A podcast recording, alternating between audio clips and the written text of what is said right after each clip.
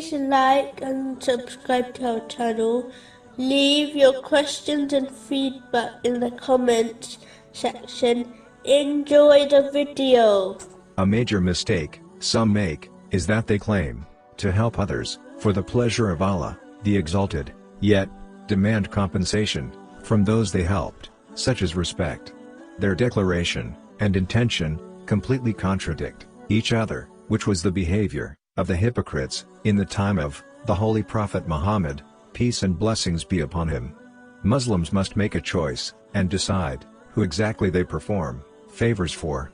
If it is for Allah, the Exalted, then they should desire nothing from anyone else after performing a deed, as they should hope for reward from Him. But if they do it for people, then they will obtain no reward from Allah, the Exalted, in this world or the next, which has been confirmed in narration found in Jami, R. Tirmizi, number 3154. The Holy Quran, in the following verse, mentions the purity of intention and its importance if one desires success. Chapter 18, verse 110. So whoever would hope for the meeting with his Lord, let him do righteous work and not associate in the worship of his Lord anyone. The proof of the purity of one's intention is that a Muslim is always prepared to please Allah, the Exalted, with righteous deeds.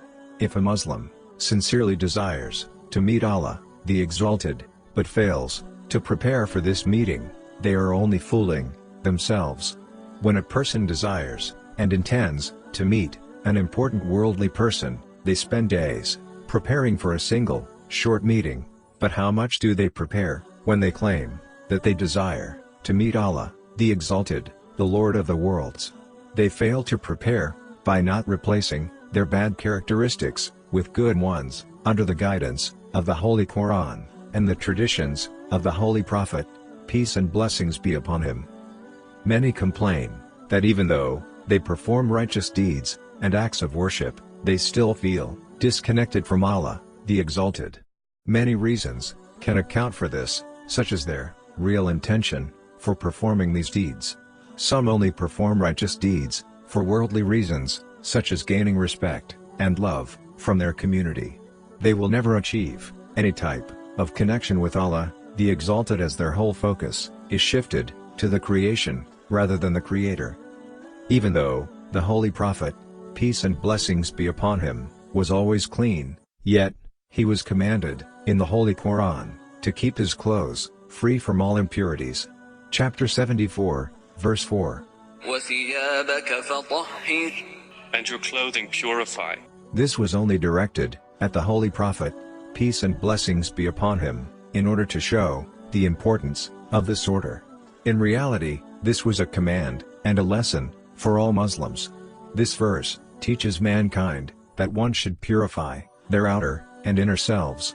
But this requires preparation and a sincere intention.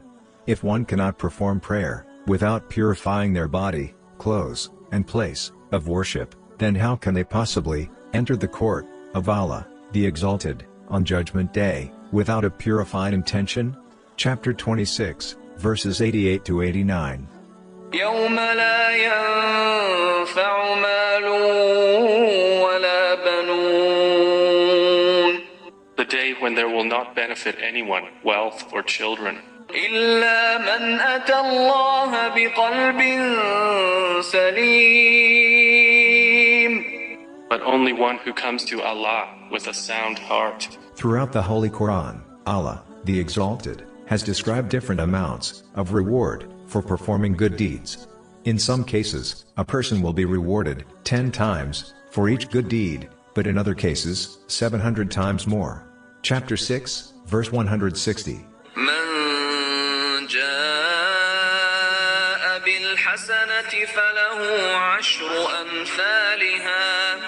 Whoever comes on the day of judgment with a good deed will have ten times the like thereof to his credit. And chapter 2, verse 261. في سبيل الله كمثل حبة أنبتت سبع سنابل في كل سنبلة مئة حبة The example of those who spend their wealth in the way of Allah is like a seed of grain which grows seven spikes. In each spike is a hundred grains. This change in reward is based on one's sincerity. The higher sincerity one possesses, the greater their reward will be. The highest level is reached when one performs deeds solely for the pleasure of Allah, the Exalted, rather than for worldly gain, or out of fear of hell and the desire for paradise.